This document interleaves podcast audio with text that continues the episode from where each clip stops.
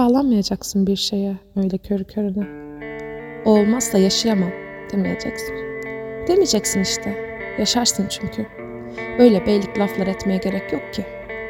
Çok sevmeyeceksin mesela. O daha az severse kırılırsın. Ve zaten genellikle o daha az sever seni senin onu sevdiğinden. Çok sevmezsen çok acımazsın. Çok sahiplenmeyince çok ait de olmazsın hem. Hatta elini ayağını bile çok sahiplenmeyeceksin. Senin değillermiş gibi davranacaksın. Hem hiçbir şeyin olmazsa kaybetmekten de korkmazsın. Onlarsız da yaşayabilirmişsin gibi davranacaksın. Çok eşyan olmayacak mesela evinde. Paldır küldür yürüyebileceksin.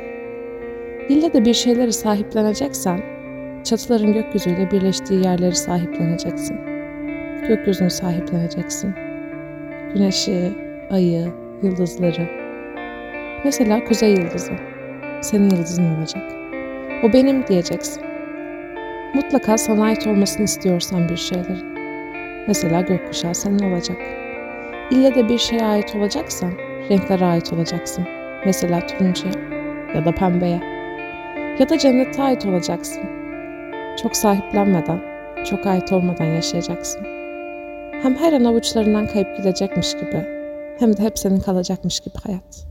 İlişik yaşayacaksın, ucundan tutarak.